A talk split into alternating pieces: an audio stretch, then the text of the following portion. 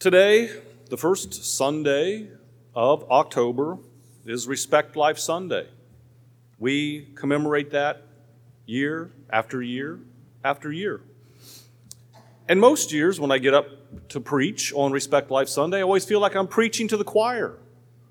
You're here, Sunday after Sunday, week after week, to celebrate the sacrament, to celebrate the greatest gift given to us, the body and blood of Jesus Christ. If you didn't respect life, would you be here to celebrate? But then I've seen some of your Facebook accounts and your Twitter accounts, and I know we always don't respect life in every aspect. And part of the reason why I bring this up is because of the homily that Father Smith delivered last weekend. It didn't take long for me to get messages, text messages, emails, voicemails. And it ran about 50 50. 50 in support of what he said, 50% that was shocked, dismayed, appalled at what he said last week. So after I listened to the recorded homily, I had him come to my office and I simply asked him, Would you have done anything differently last week? I wasn't being judgmental. I could have said, What should you have done differently last week? But I didn't. I said, Would you have done anything differently last week? And he admitted that after he gave that homily that he had an unsettling feeling in himself over the next few days. And so at length, we had a long, serious conversation. Again, not being judgmental, but helping him uncover why he delivered the homily the way he did last week, which led to much prayer and discernment on his own part to write an apology, which was put on our parish Facebook page on Friday and which was also put out on our parish website. But because some of you probably have not seen the apology, I would like to read what he wrote. Father Smith says, I am sorry that last weekend, September 27 and 28, at all three Masses, I preached a provocative homily that misrepresented God to the people.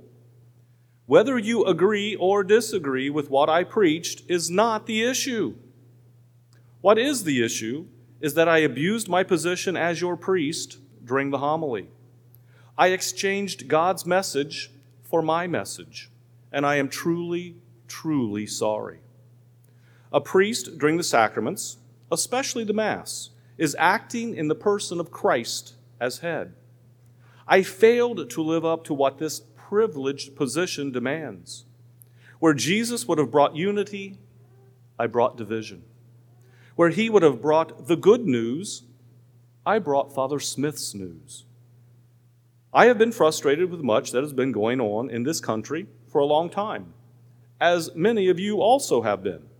And I vented that frustration during the homily, which is absolutely not the appropriate time or place. I did a grave disservice to all of you. After much reflection and prayer, I have come to the conclusion that I really messed up. I humbly ask you to forgive me and give me another chance to be a good and holy priest. My duty is to minister to you and help you know God and know who God created you to be.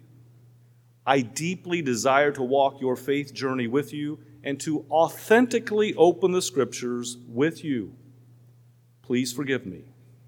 Humbly yours, Father Smith. So, part of the reason, as I said, to read that is so if you were here last week and you did not already read his apology, that you have his apology. But the reason why I feel I need to go on about this is because so many of our parishioners over the last few days have put things out on Facebook saying that he had no need to apologize. He should not have apologized for what he said last week. But he did need to apologize.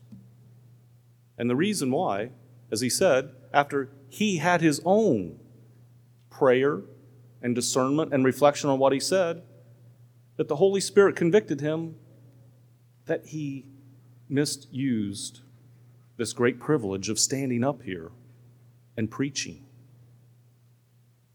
And what was it that was so wrong about what he did? He was judging. He was judging between one presidential candidate and the other. And while he did not mention Mr. Biden by name or Mr. Trump by name, he mentioned them as the presidential candidates whom you know who they are quite clearly. And he was holding up Mr. Biden and judging him to be a bad Catholic.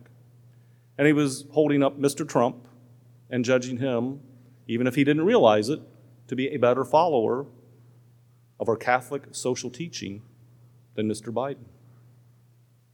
And that is not a job for any priest to do in front of his congregation. You see, over the last few weeks, we have been supplying you with the information on I Vote Catholic, which shows the seven essential factors of Catholic social teaching. We have been trying to give you information so that you can form your consciences, so that you can be educated in the matters of this election and vote according to Catholic Christian principles.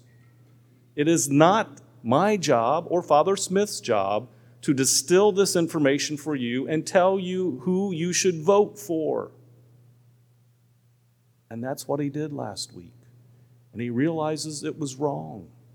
And so, yes, he needed to issue that apology. So I thank all of you who contacted me, one way or the other, either in support or because you were appalled at what he said. Because it was something that I needed to know, and I needed to know how you felt and how you took this in. But please, if you feel that he did nothing wrong, in your own humility, accept his apology. He doesn't apologize for the pro life stance that he took because we all should be pro life. He's apologizing for misleading you, for judging, and for basically telling you who you needed to vote for in this presidential election. No priest should ever do that. No priest should muddy the waters, but we should always help you and educate you and give you the best resources possible. You know, when we identify ourselves, when we think of ourselves, we should first think of ourselves as God's beloved sons and God's beloved daughters. That is the first step towards respecting all life in all its forms, from conception to natural death to realize we are created in God's image, God's likeness, and we have this unique dignity that cannot be forfeited no matter what we think, no matter what we say, and no matter what we do. Even Hitler, with all of his atrocities, still kept human dignity because it cannot be forfeited. So we should always see ourselves first as beloved sons and beloved daughters of a heavenly Father. Secondly, we should see ourselves as Christians. Thirdly, as Catholic Christians. Fourthly, Americans. But seeing ourselves as Republican or Democrat should be way down on the list, my brothers and sisters. And the reason why the Catholic Church doesn't endorse candidates or parties is because they all fall short. Neither presidential candidate is 100% behind the seven foundations of Catholic social teaching. Not one of them upholds it completely. Not one party upholds it completely.